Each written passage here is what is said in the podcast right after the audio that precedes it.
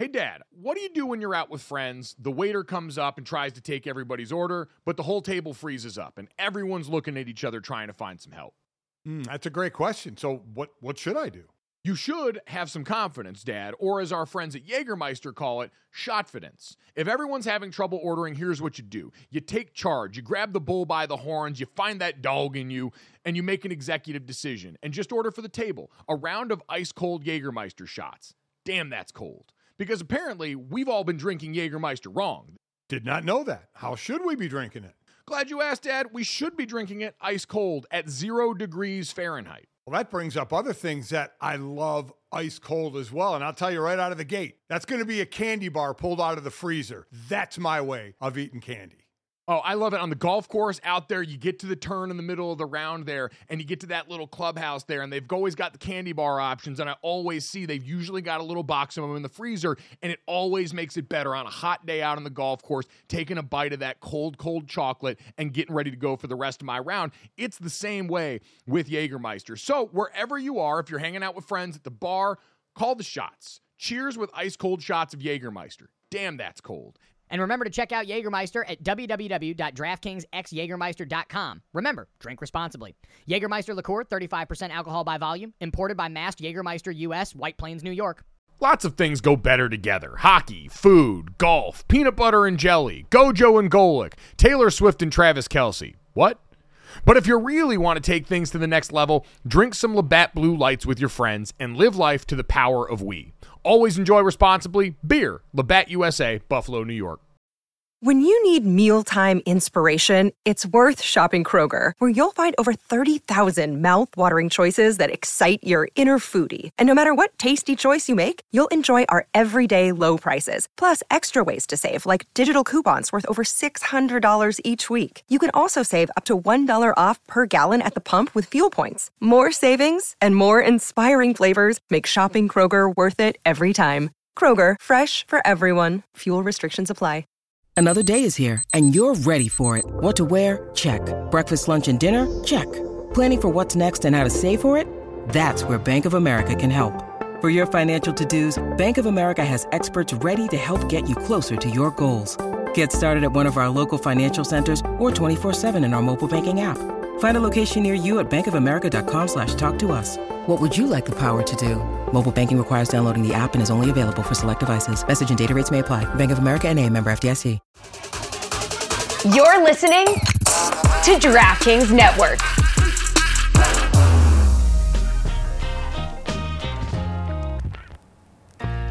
Welcome back to Gojo and Golic, everybody. I am Jesse Cofield, live from our Boston studios. We are going to continue our NFL Week 2 weekend recap, including the one that went down in our own backyard. Pats, Dolphins. And here to help us do just that, we have a special guest in studio, Ross Tucker, the man, the myth, the legend, friend of the program. What's up? It's nice to actually be here. Thank you guys. Ross, looking good out in the studio, man. Thanks for joining us today. And uh, thanks for giving us some insight into the most important portion oh, of the game that we watched wow. last night on Sunday. No, I'm not even going to get the one that's going to tick you oh, off okay, yet, Ross. Okay, okay. Ross Tucker, for anyone that hasn't followed or been a part of the Ross Tucker football show and the podcast and the great things he's doing over there, Tuck spreads have become an institution. Yes. Ross going on the road, calling games, making sure that everybody knows which press boxes and stadiums are going to have the best eats here. You were on the call, and we'll get to all the game action from the Patriots and the Dolphins last night. But, Ross, what was the spread like, brother? You know what? New England perennially is top five in the league. Uh, very, very impressive. They had multiple salad options, which I appreciate. And then they had some slaw. But the key was three different proteins, guys. They had terrific chicken. It was uh, so moist and delicious. Then they had pulled pork. They had brisket. And then they always have the chowder. Get yourself some chowder. You know you're getting yourself some chowder when you're in Boston. So that was awesome. However, a little bit controversial because the star of the show when you do a game in New England is these gigantic cookies they have. They have like peanut butter chocolate chip cookies or double chocolate chip cookies as big as my face, which is, as you can tell, huge. They didn't have them in the press box. Thankfully, I came down from the press box I went to the radio booth which, as you guys both know, maybe the best radio booth in the NFL. It's like right next Yeah. to Tirico and Collinsworth. It's right there. They had the cookies there. So I want to get your opinion on something. This is very serious. I'm trying to not be too much of a fatty. So what I kept doing was rather than taking a whole cookie, I was I was that guy that kept breaking them in half and only having a half or maybe even a quarter of the cookie. The problem is I probably did that 8 to 12 times throughout the night. So I really didn't end up saving myself anything, I don't think. Well, I, I, it, it just makes us feel better, right? That we're not just jamming the whole cookie into our mouth. We've all been there. We'll take a piece, we'll take a piece, thinking there's a little bit of you that says, maybe I won't eat the whole cookie, but we know, we all laugh at that and scoff because we know we're going to eat the whole cookie. I have to say, when you first mentioned there's a lot of salad, that would automatically knock it down in the Golic Yeah, book for sure. fair point. Um, so we're, we're not big into that. What I want to ask you, Ross, what's what's the best one? Do you, do you have a, an ultimate clear cut winner of stadiums around the NFL? Well, so for me right now, there's there's two. Um, it's tough to tell because I've only done the Thanksgiving Day game the last couple years, but the Dallas Cowboys, and I'm sorry, Mom, I'm sorry, Grandma, I'm sorry to my mother-in-law. The Dallas Cowboys have by far the best Thanksgiving spread I've ever encountered in my entire life anything you could possibly want for Thanksgiving, they have that's been like the real positive of being away from my family and working on Thanksgiving the last couple years is just like the sliced ham, they have like filet, and then they have all the turkey, all the stuffing, all, all the traditional Thanksgiving stuff as well. It's just remarkable. I love it. But I, I'm also really partial, guys, to Green Bay. I mean, Green Bay, so it's a tough place to get to, but it's my favorite stadium in the league. And then the game starts at noon. So you get there three hours before the game. You get there at 9 a.m., omelet station.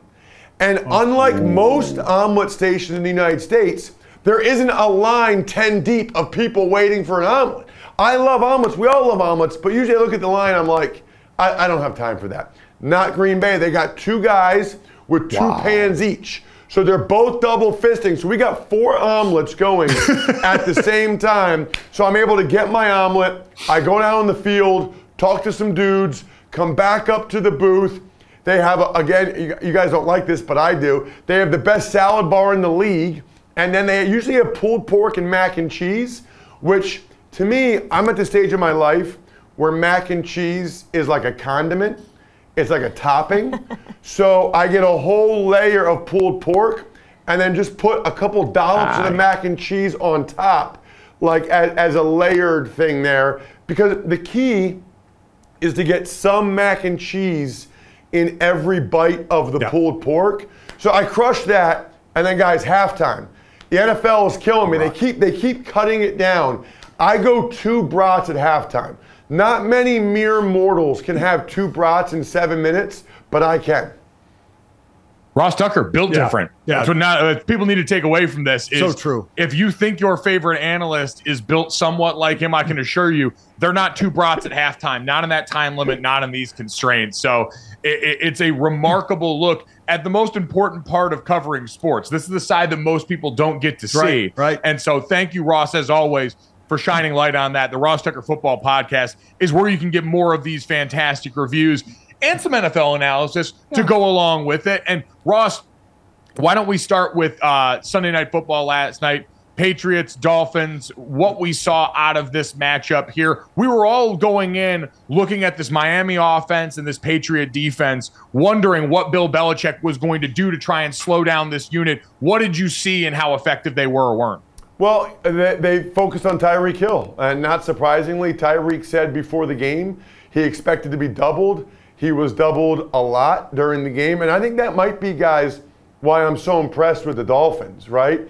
They showed they're not a one trick pony. They're not just throwing the ball to Tyreek Hill all over the place. Raheem Mostert and the Dolphins ran the ball very effectively against a good Patriots front. Look, this is, you guys know, you can both play. This is the chess match that goes on from week to week in college football and the NFL. Okay, Tua throws for 466, Tyreek has 215.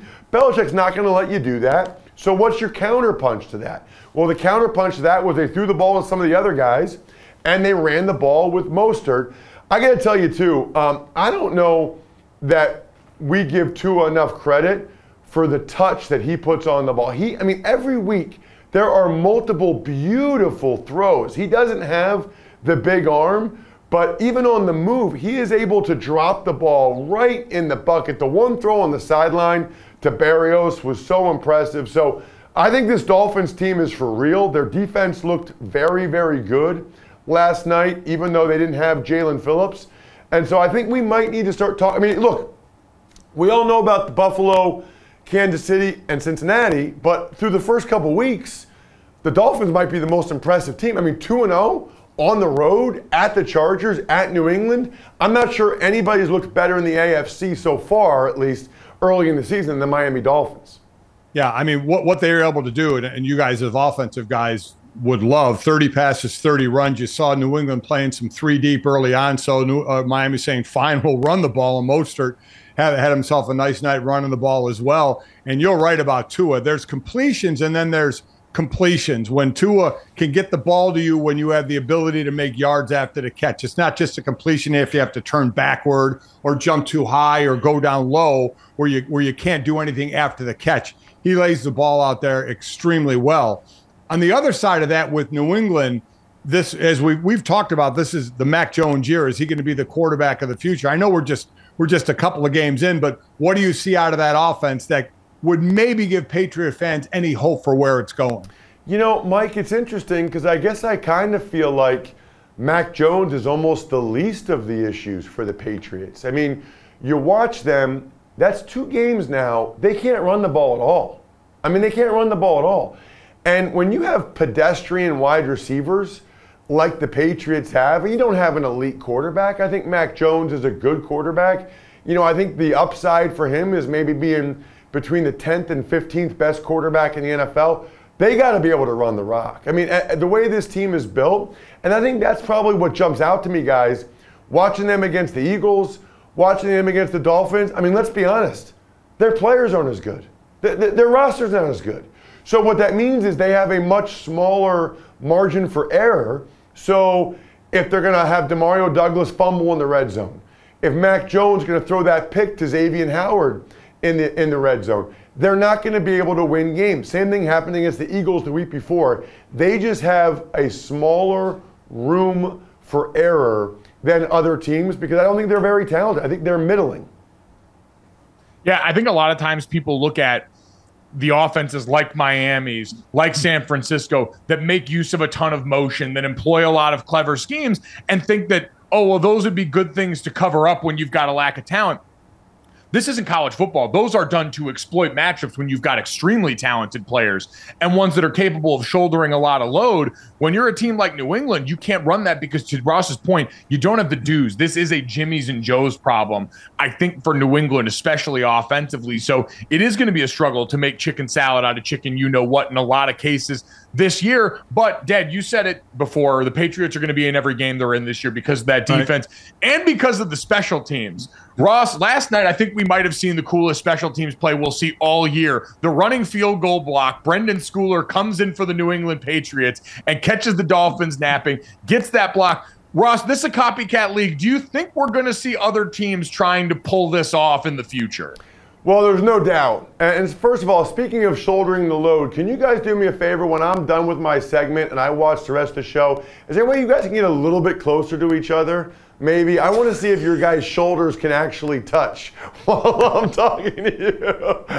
I am, dude, I am loving. Please tell me Mike uh, Jr., that your mom is taking a picture of you guys sitting there that close to each other while we're talking. Oh, yeah, this can be part of the Christmas card yeah, without question, is. Ross. She's been trying to find ways to do this for years. And so I think she's the one that put our directors and producers up to just before the show tell, hey, we need you a little closer, a little closer, a little closer. Do you want to just sit on Santa's lap? I mean, it's yeah. ridiculous in here. Oh, man, I love But no, in terms of the, uh, you know, I love, and I know you guys are the same way.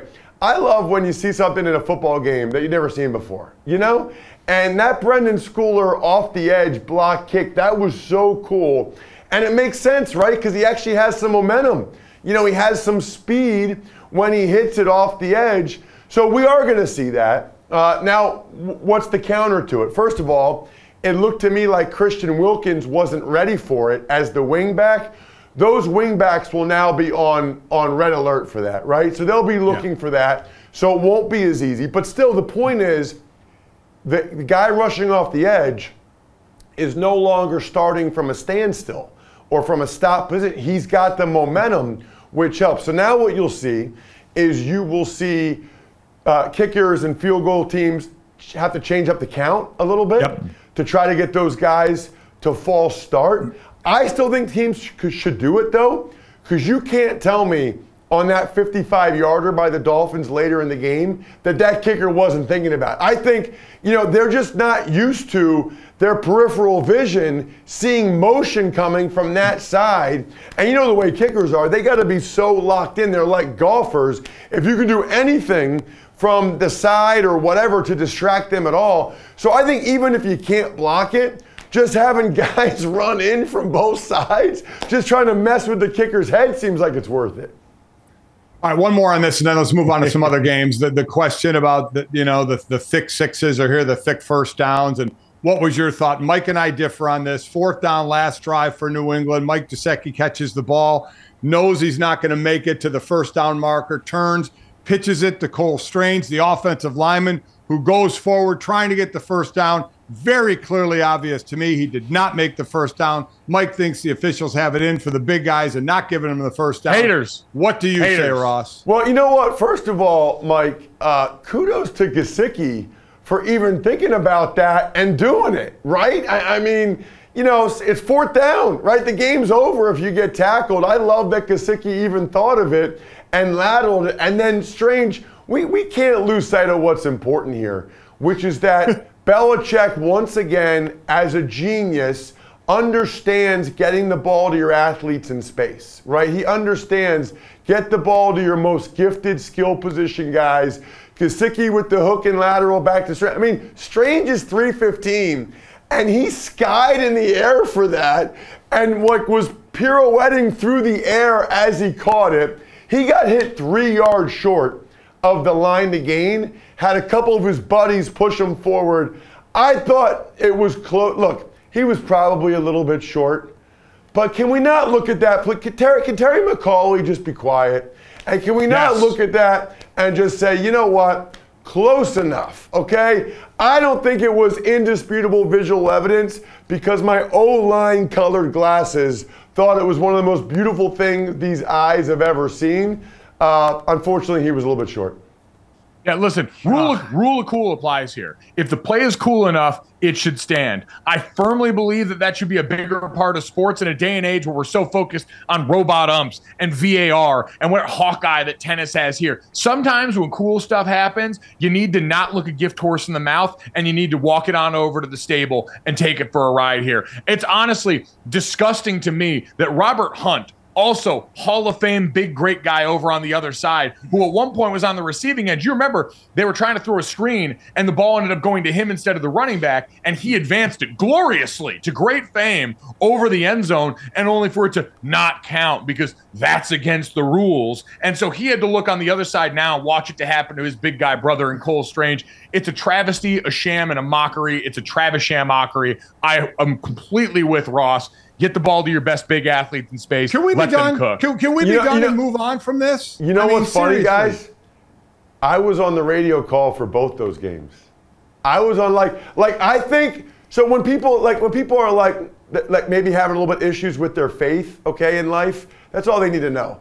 God put me as, as Golic Jr. always tweets, God is good. God put me in the booth for both of those epic O line athletic performances with the ball in their hands.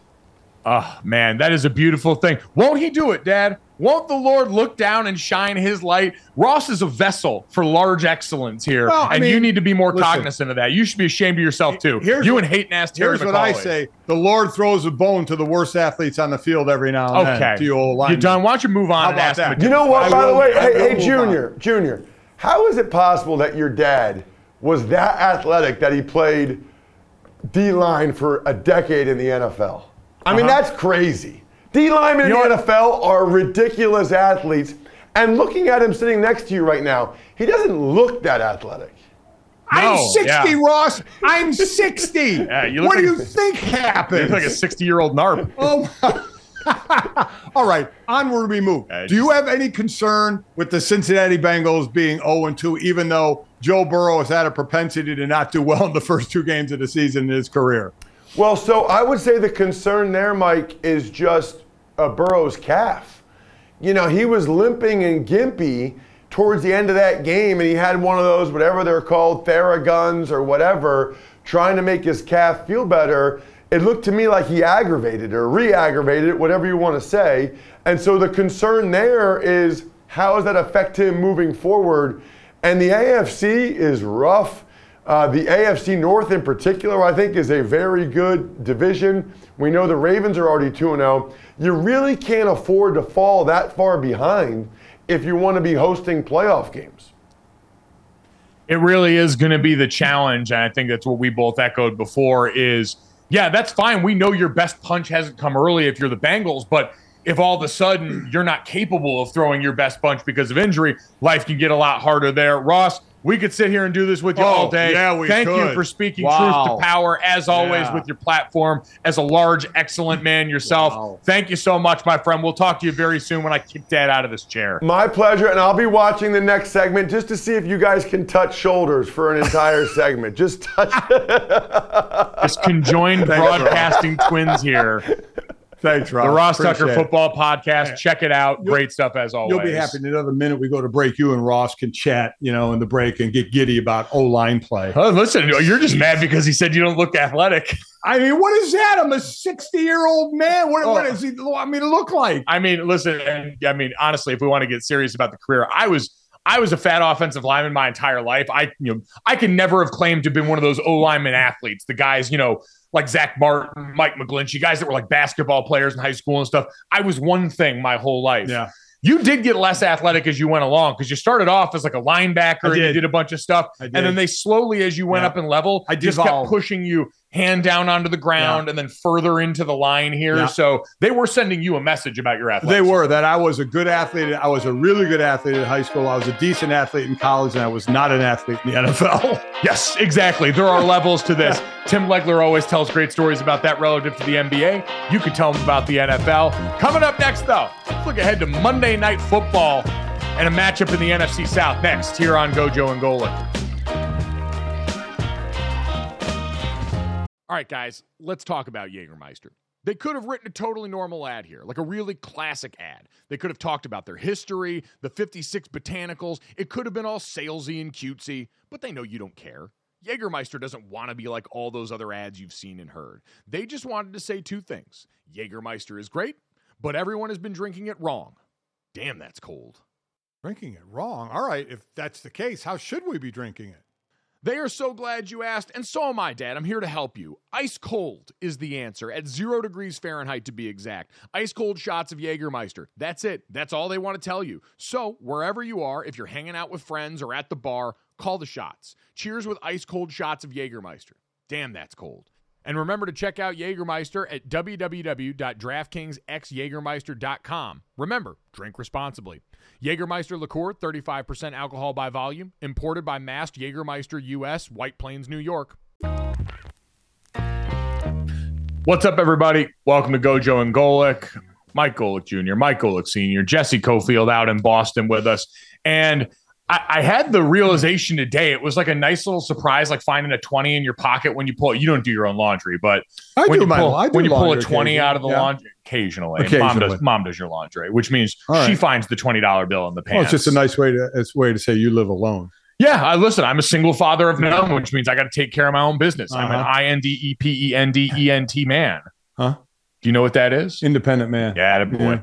Um, but you know, when you find that 20 in your pants pocket coming Yeah, out of the yeah. dryer, it's a great surprise. I forgot we're in Monday Night Football doubleheader Yes, season. we are. We get spoiled all weekend long, multiple college games on, the whole NFL action, seven hours of commercial free football. And then you get to the primetime window, it can sometimes feel lonely. We got Panthers and we got Saints tonight, and we've also got Steelers and we got Browns tonight here. So, Dad, let's take a look at both of them. Yeah. We'll start off with uh, both division games, which is pretty cool. Panthers, Saints. this is going to be a tough one for Bryce Young. I think in my preseason predictions when we were talking in Kansas City, I may have mentioned the wrong quarterback in terms of the 4,000 yard range. Yes. Because so far, CJ Stroud is cutting this thing loose out there in Houston. Now, his O line's a little banged up, so he doesn't have much time to throw it, but he's been getting after it out there. Bryce Young, we saw in week one, struggled to find targets to throw to, and I don't know if this New Orleans Saints defense is going to be the place where that gets any easier. No, I, I don't think it is either. Frank Reich's talking about, you know, the coach in Carolina getting more chunk plays. His longest completion was 14 yards.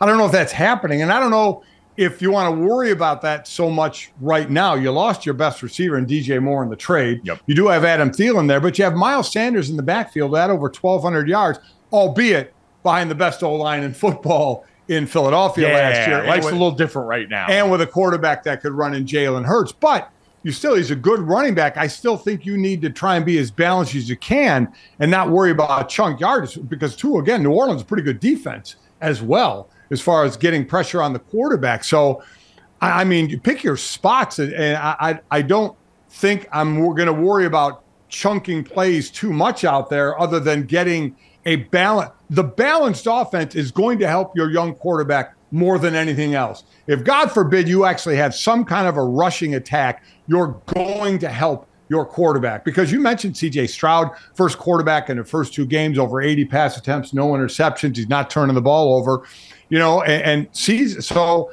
I I I'm not so worried about big plays downfield. I think they'll come if your offense is balanced enough and you work into that instead of just looking for them. So I, I don't agree with we got to get more chunk plays. I, I, on the other side, looking at chunk plays, that life could be a little bit easier for the New Orleans Saints because one, you have Michael Thomas back into the picture yes, last week, do. and what a welcome sign! Yep. I know we're still going to always wonder about what the ceiling looks like for Derek Carr. That didn't look like the most explosive offense in football week one against the Titans, but they got to win in a close game. And one of the guys that used to be a hallmark of this team, now Chris Olave, probably the best receiver on yeah, this team yeah. now, based on what injuries done. That's been the to issue Thomas, for Michael yeah. Thomas. But if he could go out there and still be a major factor in your offense, that's a coup for this team that's still got Alvin Kamara in the backfield and is going to face a uh, Panthers team that doesn't have Jaycee Horn in the back end now. Yeah, yeah, exactly. So and and, and this this defense for uh, New Orleans gave up a few chunk plays in their first game in, in their win over Tennessee. But I think was, one was a long run to Yeah. Derrick Henry. Um, so I, I just don't foresee that happening, and, and I just think Carolina needs to build it a different way with the talent they have around them right now. So you've got that ready to go. Uh, Brian Burns in the lineup. We uh, still we know that that guy was obviously Yep, yep. another one of those camp conversations around a big contract for him there. So going to be interesting. Dad, ultimately looking at this game, New Orleans a favorite at home in this game, understandably so. I expect them to be able to pull this off Me right too. now, just because I think the matchup is the worst possible thing you could hope for for a young quarterback who I still think is remarkably talented. I still do think too. Bryce Young is a great player, but I think we just saw that it's going to be a common problem all year. There just aren't a lot of people on that offense capable of Right. getting open and helping their young Right, players. that's exactly right. He, he's still i there's no one that really to carry right now until they build more talent around them. So let's look at the other game then, Dad. And this one to me is another interesting proving ground. Week one, we were so excited about Pittsburgh, that defense coming off of a preseason where they looked really good, and we probably put too much stock in that. I say we as the collective media, not necessarily you and I. And they got humbled against the 49ers defense that we knew, one of the best in football. Right. I want to see how it looks now against the Browns defense that might try and insert themselves into similar conversation because you look at week one and the Cleveland Browns defense was one of the clear winners. And so now are we going to see is that transferable, especially inside of the division?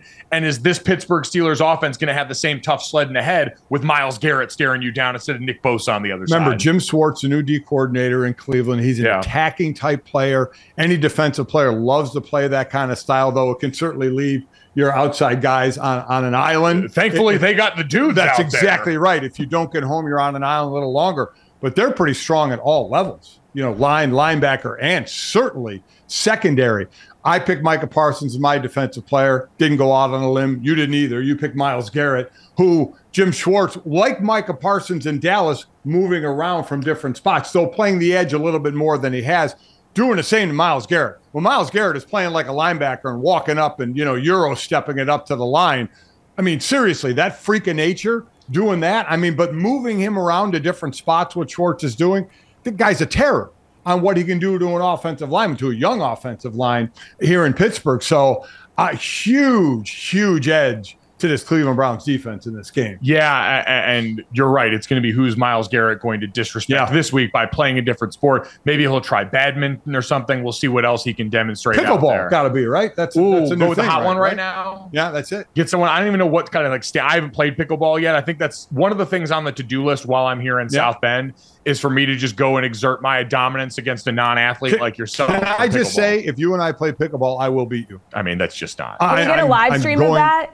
Can we get like a oh, somebody? Yeah, we'll make sure someone's rolling on that, so okay. we've got that done. Oh, because oh, I promise me, you, I'm not. Me and lose. your mother are going to play against you and Jenny, your sister-in-law. Jake's back is a little a little stiff right sure. now, so you're going to team up with Jenny. So the two 59 and 60 year olds are going to beat the two, the 33 and the 31 year old, or however old Jenny is. I, I say I'm just worried about Jenny being in the liability here because I'm comfortable in myself. Jenny already said that she is going to be so distraught if I beat her, me and, and, and your mother beat her, which we're going to do. We're going to beat you and Jenny. No. We're going to. Nah, because you, I don't have, the thing about it is you don't have to worry about a power game. Because pickleball is oh, not a oh, power game. Brother, power's never been my game. As yeah. a football player, I was never bigger, faster, stronger than everybody else. I'm a technician and I'm better at ping pong than you. So all of this put what? together is going to translate into this. Are you just pulling that out of thin air? When is the last time we played ping pong to give you any indication you're better than me? I just these are one of these things I just know. Like sometimes you know, faith is uh, you know faith is believing without necessarily seeing.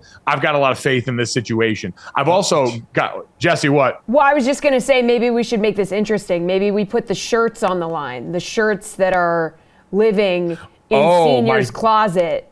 Oh, oh, a loser leaves town match for the shirts. Wow, good call. All right, so if I win, if I win, the shirts are coming out of my closet. Or, or, you can never wear or, my shirts again. Or you can leave them there and I can never wear them again. I will honor that. no, I'm putting them back in the closet and you're not to touch okay, them anymore. All right. I don't and, even want you looking at them. If, not even if, if there's a fire. If me and your mother win, I can wear I can go into that closet anytime I want. Yeah, I mean you already do. Uh, well, uh, no, but if, if we have a bet on this, complaint. Yes.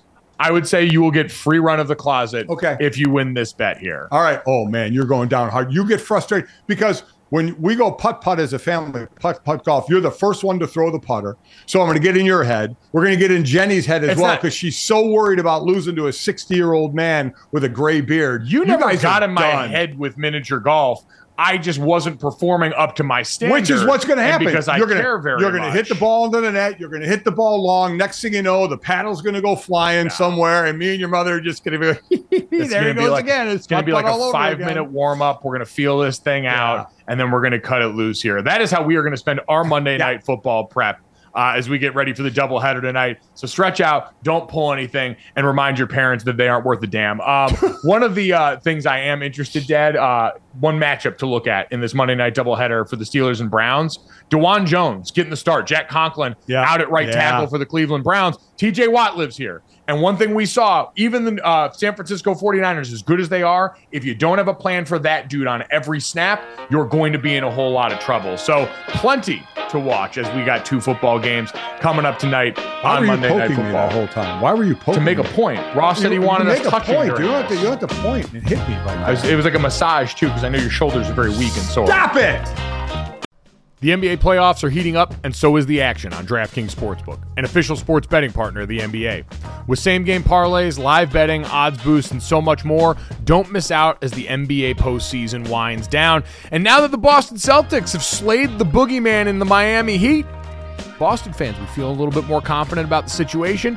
You can decide right now, and if you're new to DraftKings, you can also check this out. New customers can bet 5 bucks to get 150 in bonus bets instantly. So download the DraftKings Sportsbook app now and use code GOJO. That's code GOJO for new customers to get 150 in bonus bets when you bet just 5 bucks. Only on DraftKings. The crown is yours. Gambling problem? Call 1 800 Gambler. Or in West Virginia, visit www.1800Gambler.net. In New York, call 877 8 HOPE NY or text HOPE NY. That's 467 369. In Connecticut, help is available for problem gambling. Call 888 789 7777 or visit ccpg.org. Please play responsibly. On behalf of Boot Hill Casino and Resort in Kansas, 21 plus age varies by jurisdiction, void in Ontario. Bonus bets expire 168 hours after issuance. See dkng.co slash bball for eligibility and deposit restrictions, terms, and responsible gaming resources. All right, welcome back to Gojo and Golic. We got this, that, and third coming up in about 10 minutes here to send you off on into your way. But, Dad, it is uh, almost the end of week two. We got two more games coming up tonight, and that means it's time to revisit the stat. One of the preeminent stats that gets brought up every year in the world of the NFL about teams staring down that 0 2 hole we know historically it's been bad, but since the NFL even went to seven playoff teams in each conference going back to 2020, only one of the 23 teams to start the NFL season 02 ended up reaching the playoffs. That was last year's right. Cincinnati Bengals. And so even in a world where it is easier to make the playoffs than ever, 02 has still been a darn near impossible hole to climb on. And we can add two to that tonight. If Carolina loses their 0 2 and people had higher hopes for Pittsburgh, and if they lose tonight, they're 0 2 as well. Yeah. So uh, that that could that could be kind of a a downturn for what people thought their season might be. And I think it's a good reminder, right? You mentioned how different that golf is. Carolina this season was about Bryce right, Young. Right. This season exactly. was about making sure he was comfortable, seeing what you had in other certain spots and building towards the future. And so not being a playoff team, albeit in an NFC that's comparatively weaker, still not, not necessarily shocking. the thing that worries right. anybody. Pittsburgh, on the other hand, hey, we talked about the AFC North like it was going to be the Thunderdome and that Steelers team was going to be a big reason why. And all of a sudden, if you not only fall into an 0-2 hole, but dad, the offense is like last week where it doesn't put on tape any of the stuff that we really thought we were going to see now you've got concerns. So, so far, we've got Cincinnati back at 0 2 again. Right. Houston at 0 2. Denver, the Los Angeles Chargers, the Minnesota Vikings, the Chicago Bears, and the Arizona Cardinals. Dad, who are you most worried about in that group, and who are you least worried about in that group as far as the 0 2 hole actually being indicative of the season? So, not Cincinnati because they've been there before and yes. they've come out of it. So, I, I'm while I haven't seen the greatest player in the world out of them. I'm not really as worried about them. Who were the other team? There was one in there that you mentioned. Um, that that Houston, I, Denver, the Chargers, Minnesota, Chicago, Chargers, and Arizona. The Chargers. I, I just think that's a team that has been. We keep expecting more, and they keep underachieving. At least by our standards. I'm sure by their standards, they're expecting to do more. I think uh, Staley, their, their coach, is definitely on the hot seat. As you mentioned it earlier, his side of the ball, your strength is not uh, is not playing very well. They, they, they can't stop the run for anything. So I would say I would be worried about that team. A team we thought, I don't know if we thought they would challenge Kansas City, but thought was would be clearly the second best team in that division and fight for a wild card spot and have a pretty good year. So that's the team that that kind of has me scratching my head a little bit of when are they going to make that jump? Yeah, I, I, think I'm with you. The Chargers are the most disappointing. I think they've got the most existential questions to ask about their team's future. And after you mix up the bag, I saw Dan Orlovsky tweet about this, and I thought it was true. Hmm. Kellen Moore comes over as your offensive coordinator. Yeah. What have we seen demonstrably different about the offense so far? We haven't really seen anything show up. Now, I know this last week they were without their star running back, and so that was certainly going to affect things a little bit as Austin Ekeler was out with injury. But overall, it didn't look explosive in week one. We knew maybe they were trying to exploit an efficiency, uh, an inefficiency, excuse me, in the Dolphins defense. We're still kind of waiting to see there. The, the one thing I'll say is they're the second, they've scored the second most points in the division uh, outside of the Miami Dolphins. Yeah, this is a damning stat. The Chargers are the 33rd team in the Super Bowl era with 50 or more points and zero turnovers through two games, and they are the only one of those teams to start 0 and 2. So yeah. the production would say, "Hey, better days are eventually going to be here, but are they going to be here soon enough to save the job of your head coach right. because right now for Brandon Staley, he seems to be the one. Hey, we keep changing stuff and it doesn't keep working. Usually, an organization is going to go back and say, hey, coaching is going to be the thing that right. we carve out as the issue with that. The other ones that have been interesting, Dad, because I think Minnesota, we expected some regression this season based right. off last year. Winning that many close games, not sustainable, not a real thing. The Chicago Bears have been colossally disappointing they so really far. Have. Not just in the fact that they are 0 2, but they are 0 2 and seem listless, Dad. We came off week one with people asking questions about the effort of one of their star wide receivers.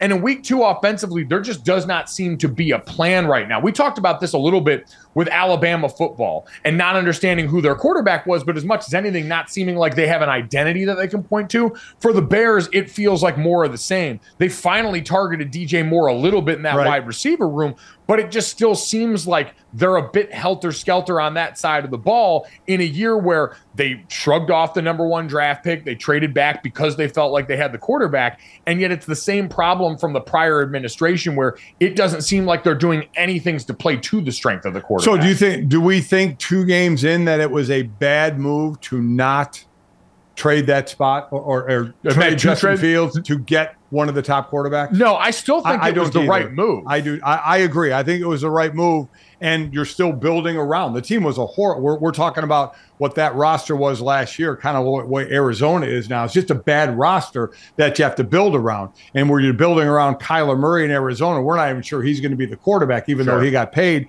And we're going to have to find out about Justin Fields. There's a lot of people that feel split on Justin Fields. I personally like him and was waiting to see that next jump this year. We know he can run the ball, but you have to be able to pass it. And getting DJ Moore, we thought would help as well, but you have to build pieces around it as well. But if you want your quarterback to be the franchise quarterback, and at times they have to stand out, even if there isn't some of the other pieces around. He's not a rookie anymore. He's got some starts under his belt. So for a lot of people, it's going to be okay. Start showing us some things, even though there's not a great roster around you that says we need to continue building around you. Yeah, I, think that one's been colossally disappointing because I mean, based on two weeks of the season, we're going to start having conversations about the Bears as one of the worst teams at football. absolutely like are. they're going to be in that vein with the Arizona Cardinals, with maybe the Washington Commanders, because so far the the Tampa Bay Buccaneers have kind of looked at that Well, and said, shrugged it off, And and, wait a minute, hey, Washington's two and zero as well. Yeah. yeah. yeah. I, I mean, it's not a cute 2 0. No, it's not. As someone that was a Washington survivor pool survivor in week Yeah. one, um, that was not a great experience. No, I wouldn't not. recommend it to many of my friends, but this was uh Uh, those two teams, you're right, have absolutely bucked the trend Yeah. of what we thought they were going to be. Arizona, listen, still sitting in that 0-2 hole and still very much going to be in the conversation for the number one overall pick, but that's by design. Like again, we read off the names of these teams here, and there's a bunch of them that I don't think were designed to win a whole lot of games this year or had rookie quarterbacks like Houston. so again, I mean, with Arizona, that, that we're not going to be talking about them in the midst of competing for anything, but you've paid your quarterback and paid him like he is going to be the guy. And if you falter this year and get a top pick, this is a quarterback heavy draft. Oh, they're taking it. I mean, they've already did. They got Kyler Murray in after they took a quarterback and Josh Rosen, you know, the year before, what, the 10 slot? And they said, we don't care. We're getting Kyler. So you know they don't care about that, but they did pay an awful lot of money to Kyler Murray to, to, to possibly dump him this year. I, I will say the other person could be in that range because again, we look at this group of teams that are at 0 and 2. Arizona, not really worried about. Chicago, unfortunately, that seems like that's trending in the wrong direction. Minnesota, we expected a slide. Yep. Houston, rookie quarterback. Cincinnati, we think will be fine. Chargers on thin ice. Denver's the other one. Talk about if this keeps up here. Denver financially going to be more able to get out of that Russell Wilson contract this offseason. And if it doesn't keep going that way, Sean Payton is going to cut bait from that quarterback, too. Yeah, yes. Listen, Sean Payton's not going anywhere. No. I mean, we just said talk about look at the future of the team. Yeah, it's not Sean. And then for big money guys, it's about where's your dead cap hit? How much money is it going to cost you? Is it feasible? Is it post June 1st? The whole deal comes into play on what costs you the least amount of money to get rid of somebody. Now, listen, they put up some points yesterday. Uh, you saw some good plays out of Russell, like Sean Payton likes, right from the pocket, making some nice throws. And then you saw Russell Wilson do what Russell Wilson does take off and run. You saw an inexplicable completed Hail Mary pass That was awesome. by Denver, uh, getting a touchdown, but then missing the two point conversion.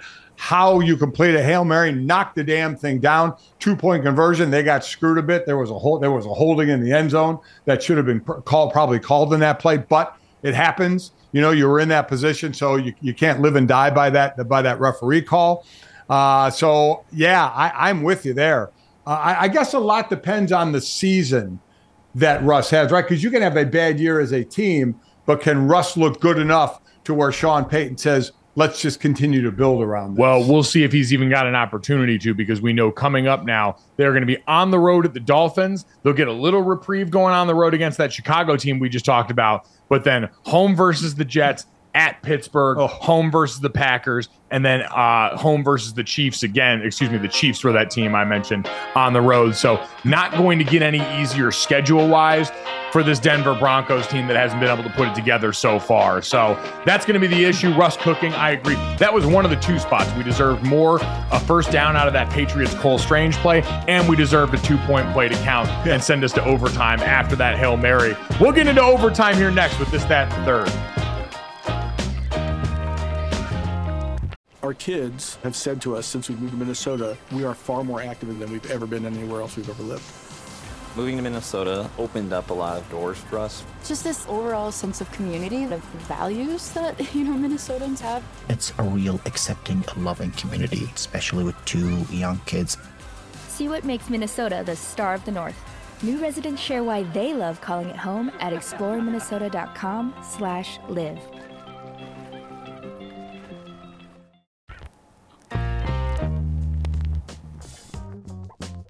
All right, guys, we're in the heat of the summer, and you need a pair of great shades that you don't have to baby. Knockaround Sunglasses is the go to for quality, polarized shades that won't break the bank. Plus, they just released the first set of teams of their official MLB collection, including Red Sox and Yankees. Don't be the person that's squinting into the sun or worried about getting sand on their overpriced sunglasses. Check out knockaround.com for great looking polarized shades starting at just 28 bucks and use code GOLIC for free shipping on your order. All right, welcome back to Gojo and Golic. Let's finish things off with this, that, and the third, the way we always do. Three quick stories to send you off on into your day. As always, make sure you download, subscribe, rate, review. Leave us that five star rating. Check us out on the DraftKings YouTube channel, DraftKingsNetwork.com, and Samsung TV Plus, 8 to 10 a.m. Eastern, Monday through Friday. Uh, that's all five of those days of the week. Uh, Guys, let's get to this. Uh, the age old question, especially in the world of sports talk radio, Dad, one of your tried and true and very used to. What's the hardest thing to actually do in sports? Most of us are speaking from like experience in Little League, stuff that we've done along the way, but very rarely what you get at the highest level here. Enter Deion Sanders in this conversation, famous two way athlete who laid his at least opinion on what the most difficult thing to do in his sports career was. Take a listen. You played football, you played baseball, Nice in basketball. nice in basketball, All state. all state Right. basketball, Yeah. and now you're a coach. What's the hardest one? Hitting that baseball. It's harder than Hitting, hitting that baseball. Hitting that baseball. Right. Yeah, that baseball ain't no joke. That's why they fail seven out of ten times and they still making 300, 400, yeah, 400 million a year. Dad, say words while I figure this out. Listen, I have said this all along. I mean, and I was not a, a two sport professional athlete like Deion Sanders was, but we all played, you know, probably Little League Baseball growing up. I, I do think the best athletes in sports are basketball players. Uh, the toughest, you know, outside of the boxing and MMA, which you have to be tough, are hockey players. I'm looking at team sports. And the hardest thing to do in sports, I think, is to hit a baseball. I mean, it is it is incredibly hard. Uh, the round bat uh, and the round ball uh, to try and hit those, I, I do think is the toughest thing to do.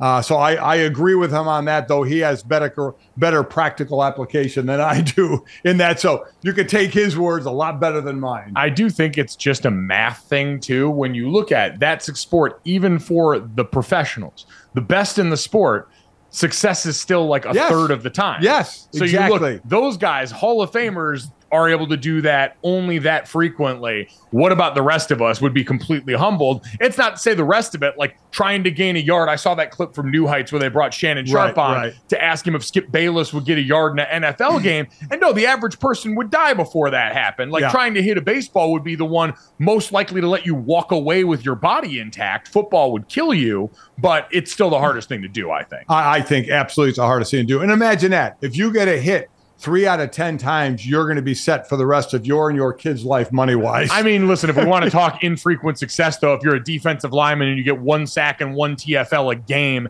every game of the season, you're also wearing a gold jacket at some point. So it's not What's like your job that? is all that hard either. What's wrong with that? Make one play a game. That's all you guys have You know to how do. hard it is to do that? Yeah, one play a game.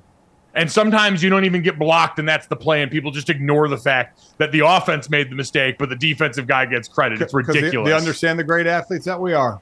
Oh, move on. God. Move on. Let's Don't move- screw this one up. Let's move on to another collection of people trying to make a difference as opposed to the individuals over on defense, Jesse. Yeah, Dartmouth uh, men's basketball trying to unionize. Okay, so 15 men's basketball players forming a union here. Um, very interesting. This is the second time a college team has attempted to unionize in the last decade. Last time it was Northwestern football, tried to do it in 2014. That attempt ended in 2015. It was uh, denied. So interesting here. And Dartmouth has come out and said, like, we respect unions and we're going to, you know, take a look at this petition and speak with our players and try and figure this out. But an interesting play to be trying to unionize. So, Dad, what I'd say is this. I think we're getting closer and closer to a time in college sports where, you know, this is going to be a bigger part of the conversation and the unionizing of athletes, whether it's in a world where Power Five football breaks away and begins and starts as its own separate product away from the other sports, like we've batted about through all this that would need to involve collective bargaining, yeah. unions. It yeah. would need to involve a revenue split, all these things that would make this somewhat vital. And that's because the product has become so complete, com- clearly professionalized in a way that's difficult to ignore that the relationship has now become employer and employee. This year's Colorado is going to be a fascinating exercise in that, as you basically had a coach that made cuts after spring ball. He was allowed to, but again, hmm. it all reeks of anecdotally yeah. a relationship that's become employer employee. I don't know if Dartmouth basketball is going to be the thing that necessarily drives that case home in the same way, just because you do not think of Ivy League athletics in the same way that you maybe think of Georgia football, Power Five football, and the dynamic there. Well, I, I think if this is going to happen, it's not going to be one team, even Georgia football or Alabama football. I don't think one team is going to do this. I think it's going to have to be a collective of either starting with a conference or just going right to you know, all of whether it be basketball players, football players, however it goes. I don't think one team is going to do. One team may talk about starting this like a Dartmouth, which would I think then lead. I don't know if in this case it will, but at some point leading to the bigger discussion of saying, okay, let's every team in this conference try and unionize, or every Power Five team, or every football team try and unionize. Because then, as you said, it gets bigger. Someone's someone's got to run that. Someone's got to be president of that. There's got to be a CBA. Who are you're negotiating with? Who's the collective of of of university presidents? Are they picking a person? Yeah. I mean, there yeah. are so many steps to where this thing has to go and I guess they say, you know, it starts with one. Right. We tried it with Northwestern, didn't work. Dartmouth, I don't think it's going to work. But I do think there will be a legitimate attempt at this, but there's got to be a lot of ducks in the row before this happens. A lot of questions have to be answered before you go down this road. And we've seen enough important coaches and officials who have said, yeah, I would have no problem if we just made this like the yes. NFL. Yep. Because remember, for a lot of these coaches, that would make their life a lot easier than sure having would. to manage the current system of scholarships, but also you've got collectives and NIL money, and you've got the portal, and round and round we go. Most coaches, I think, if you caught them in an honest moment, would be heavily in favor, especially at the Power Five level, of just calling this what it's been for them for quite some time, and then doing away with the charade that's existed everywhere else. So good luck to those boys at Dartmouth. I hope it goes well for them, and we will see, uh, Jesse, what might happen there. Unfortunately, let's talk about some disappointment mm. as we get to the third here, as a little bit of the NBA rest problem has worked its way into MLS after this past weekend. Oh my God. Atlanta fans were crushed when they found out that Messi would not be with Inter Miami. Basically, this game lost all its celebrity juice like 18 hours before kickoff. Messi opting to rest, remain in Miami a sellout crowd. Everybody wearing Messi jerseys. You know, even the Inter Miami, uh, uh, even the Atlanta fans are like, yes, we can't wait to see Messi. Nope, he did not come. I think I saw there were 70,000 people in the stadium. So obviously a ton of frustration, but kind of to be expected here with a player like Messi. He's your star dude. You need to rest him up for the last games of the regular season. And he would be playing on turf here. Yeah, there's a couple different yeah. angles to this, Dad. And you know, you saw there were second we've seen the ticket prices yeah. soar for yeah. all the Inter Miami matches since Messi came over there. So you've got people playing paying hundreds of dollars, flying out. This has become an event. This has become a traveling band around the world of Major yeah. League Soccer in America. But their side is saying he's already played more games than we expected in the early going here with the team. And so we've got to manage that. And then there's also the playing surface factor. We talked about right. that relative to the World Cup coming over here, the frustration of NFL players here. But this is a very NBA problem that we've seen of people banking on one thing when you've got maybe one opportunity to Yeah. see a player like this in person and then getting another and being disappointed. Yeah, and this is one I, I can absolutely see both sides of it, right? That a player, because if if I- I'm correct, he hasn't taken a break yet, right? No, I mean he's played in in all the games, so has he is 36 years old. He's Yes. not like he's in the beginning of his career. And at some point, you would have thought this might happen, and just to run him out there. Remember, it's the team's responsibility to do the best you can as a team Sure. in the long run here. Uh, so I, I, I feel for both sides. Now, has basketball gone a little too far with this? Yes, and they're trying to take steps the NBA, which we've talked about, and we'll talk more about it, of steps to not have guys rest as much, especially the stars of the league. This one's tough for me. If he hasn't taken a break yet, and you're, you know, trying to do what you're trying to do at the end of the year and get him some rest, you have to pick a spot. Now, some may say pick it at home where a lot Well, of the same people are seeing the games over and over, some new ones, as opposed to on the road where it's a whole different crew that has never seen it. I think it's all about communication because with how late in the game this Yes, was communicated, it seems dishonest by the parties involved. And this is an overall MLS thing. This is your star commodity, a guy that you brought in. I do think you owe it to fans to communicate that effectively about where and when he's going to be. I can understand the concerns about the surface, rest, and all of those things, but communication should be at the forefront when it's people's hard earned time and money. We value your hard earned time and money. If you liked ours, download, subscribe, rate, review, leave us that five star rating. Thanks so much. Enjoy Monday Night Football.